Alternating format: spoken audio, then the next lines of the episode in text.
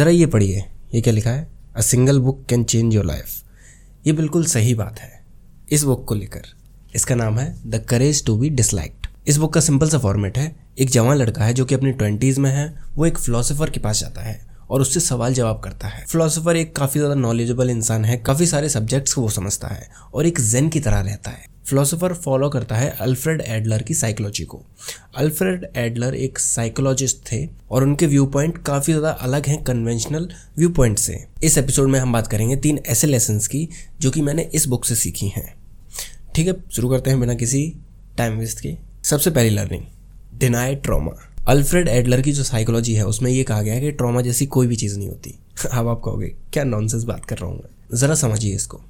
पहले ज़रा ट्रॉमा के बारे में बात करें। ट्रॉमा क्या होता है? सिंपल से शब्दों में ये काफ़ी ज़्यादा सीरियस स्ट्रेस या फिर डिस्कम्फर्ट होता है, जो कि हमें नेगेटिव एक्सपीरियंस के बाद फील होता है। ठीक है? ये है ट्रॉमा पर ऐसा क्यों कहा गया कि ट्रॉमा जैसी कोई भी चीज़ नहीं होती?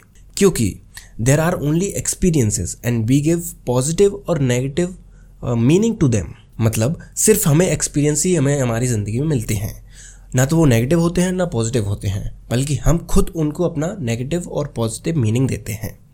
हमारे लिए कोई चीज़ नेगेटिव हो सकती है, सामने वाले के लिए वो चीज़ पॉजिटिव हो सकती है। तो ट्रॉमा जैसी कोई भी चीज़ नहीं होती, सिर्फ़ हमारे मीनिंग से हमारे एक्सपीरियंसेस का मतलब बदल जाता है। दूसरी learning all problems are interpersonal relationship problems सारे प्रॉब्लम्स की जो जड़ है, वो हमारे रिश्तों की वजह से है।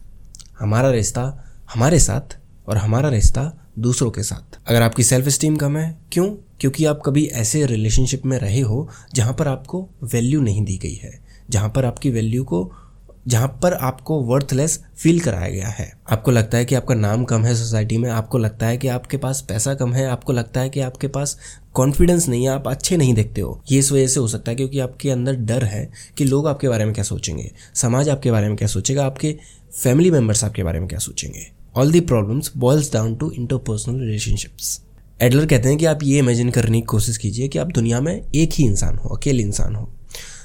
तब शायद आपको कोई भी ज़्यादा ज़्यादा, तब शायद आपको कोई भी प्रॉब्लम नहीं होगी। अब इसका जो सॉल्यूशन है, वो काफ़ी ज़्यादा सिंपल है और बुक के नाम में ही है। The courage to be disliked अगर आप ये साहस अपने अंदर बना सकते हो कि लोग आपके बारे में क्या सोच रहे हैं, उससे आपको कोई फ़र्क नहीं पड़ता। लोग आपको किस नज़रिए से देख रहे हैं, आपको उससे कोई फ़र्क नहीं पड़ता। तब आप असल में खुश रह सकते हो। आप वो काम करोगे तब जो आपको पसंद है। आप हर मोमेंट में वो काम करना चाहोगे जो आपको सच में हैप्पीनेस दे। आप तब सोसाइटी की एक्सपेक्टेशन को फुलफिल करने में अपना टाइम और अपनी एनर्जी वेस्ट नहीं करोगे। तीसरी learning to live in earnest in here in now Adler की साइकोलॉजी में ये कहा गया है कि हम सभी रिस्पॉन्सिबल हैं अपनी खुद की खुशियों के लिए। कोई और रिस्पॉन्सिबल नहीं है। हम अपने पास्ट एक्सपीरियंसेस और फ्यूचर की फियर की वजह से फ्यूचर के लिए जो हमारा डर होता है कि कल क्या होगा, हम अगर ऐसा नहीं हुआ तो ऐसा हो जाएगा। ये सारे जो डर रहते हैं, जो हमारे पास्ट एक्सपीरियंसेस के ट्रॉमा रहते हैं, उनकी वजह से ही हम आज और अभी खुश नहीं रह पा रहे हैं। वो काम नहीं कर पा रहे हैं हम, जो कि हमें सच में खुशी देगा। हमें अपने हर दिन को एक पूरी की पूरी ज़िंदगी की तरह जीना चाहिए। ये मत सोचिए कि कल मैं ये वो काम करूँगा। क्या पता आज आप सोने जाओ रात में और सुबह उठो ही ना। कई सारे लोगों के साथ ऐसा होता है।